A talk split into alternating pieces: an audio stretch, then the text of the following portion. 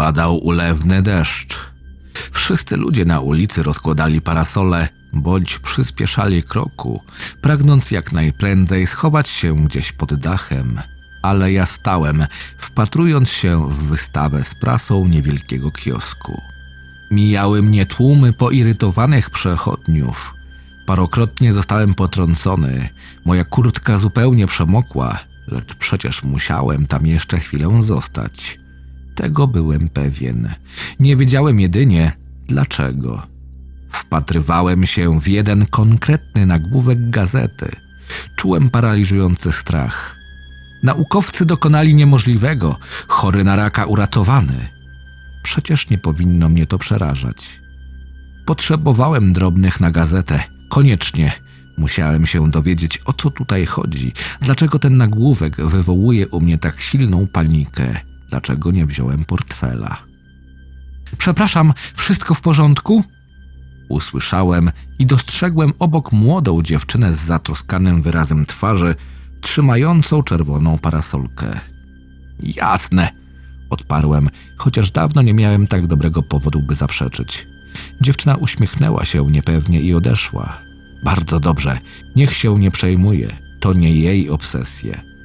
Dotychczas jednak byłem całkiem zdrowy psychicznie, choć zapewne każdy wariat tak uważa. Czy przeczytanie tego artykułu w ogóle coś pomoże? Przecież istnieje możliwość, że to wszystko kwestia stresu lub. To właściwie nieistotne i tak kwestią czasu było, zanim popędzę do domu po ten nieszczęsny portfel. Biegnąc ulicami miasta, wcale nie myślałem nad tym, że być może oszalałem. To wydawało się błahe, nieistotne. Ja musiałem rozgryźć tajemnicę gazety i lekarstwa na raka, choć samo w sobie po prawdzie również nie robiło na mnie wrażenia. Ogarnęło mnie podniecenie nieomal seksualne, lecz zarazem paniczny strach nie ustępował. Co za dziwaczne uczucie. Mijałem kolejne przecznice, biegnąc najszybciej od paru miesięcy, a może i lat. Kiedy byłem mały, chyba ciągle to robiłem i nagle zaskoczyło mnie, iż mogłem o tym zapomnieć. Po chwili wpadłem do mieszkania, gwałtownie jak do schronu podczas inwazji zombie. Przeszukałem wszystkie miejsca, gdzie mógł być portfel, aż wreszcie znalazłem go na samym wierzchu, na komodzie. Nie mogłem złapać oddechu.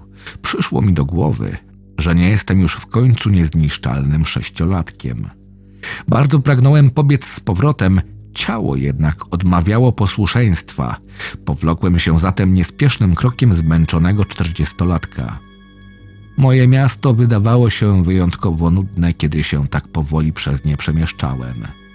Jedne miejsca były podobne do drugich, wszędzie te same, identyczne białe budynki mieszkalne, aż można się pogubić, nie wiedząc, czy przypadkiem nie krążysz w kółko. Całe miasto wyglądało podobnie, gdzie niegdzie trafiały się wprawdzie starannie utrzymane parki, nieliczne restauracje, kina czy też sklepy, ale one także były dość podobne.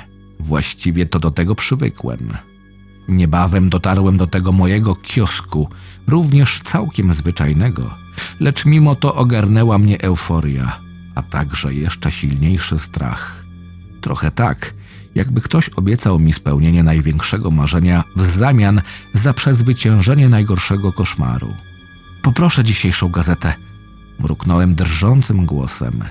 Kobieta za ladą bez uśmiechu podała mi to, o co prosiłem. Zapłaciłem, po czym spoconymi dłońmi zajrzałem do tekstu. Serce biło mi mocniej niż na pierwszej randce, kiedy wzrokiem przejeżdżałem pospiesznie po artykule. Opisywano tam nie tyle lekarstwo na raka, co metodę jego leczenia. Naprawdę dziwaczną metodę. Otóż do laboratoryjnie wyhodowanego ciała udało się przenieść świadomość umierającego człowieka. Ów, do niedawna chory Samuel J., rzekomo bardzo chwali sobie nowe ciało i... To wszystko było porąbane. Brzmiało jak z jakiegoś filmu science fiction, lecz nadal nie tłumaczyło ataku paniki, a tym bardziej z powodu tytułu. W każdym razie dziwaczne uczucie ustąpiło. Czułem się jedynie skołowany i choć wcześniej się nad tym nie zastanawiałem, przemoknięty.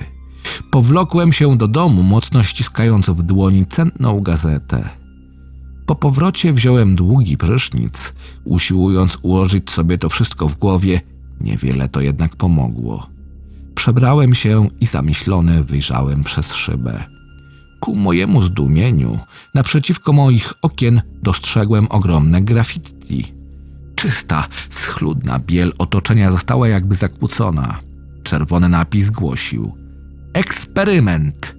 Nie wiedziałem, co ono ma wyrażać i nieszczególnie mnie to zastanawiało. Poczułem jednak irytację. Ten dzień zdecydowanie był dziwny, zbyt dziwny.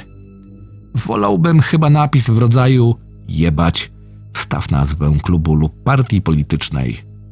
Potrząsnąłem głową i położyłem się do łóżka. Lecz i sen nie dał mi możliwości odpocząć, postanawiając zafundować mi jedyne z gorszych od lat koszmarów. Być może z powodu przeżyć za dnia.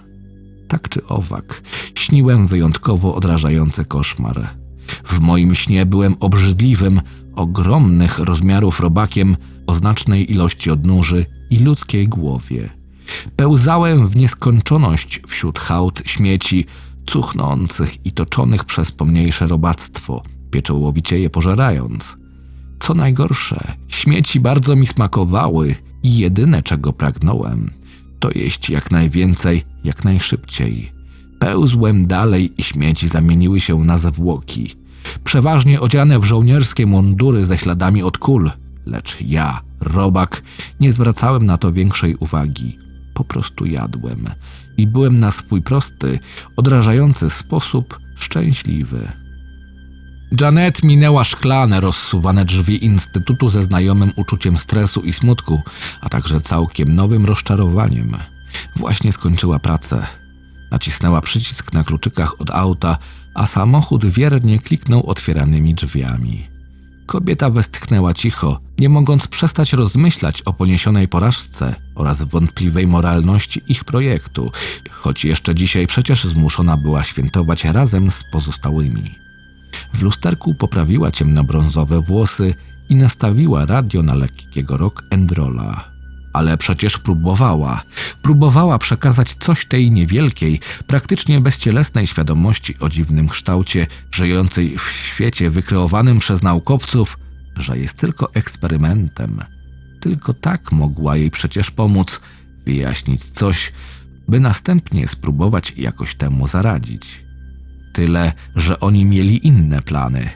Problemy ekologiczne, hipotetycznie możliwa wojna, a tu na zawołanie całkiem inteligentny byt, który można umieścić w jakimkolwiek ciele, na przykład ogromnego, obrzydliwego stwora, który żywi się rozmaitym paskustwem.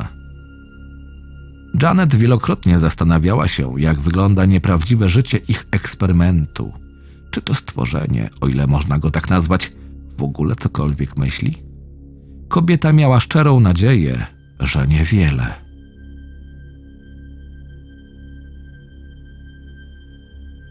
Scenariusz Kier Czytał Krystian Kieś Zapraszam do subskrypcji mojego kanału.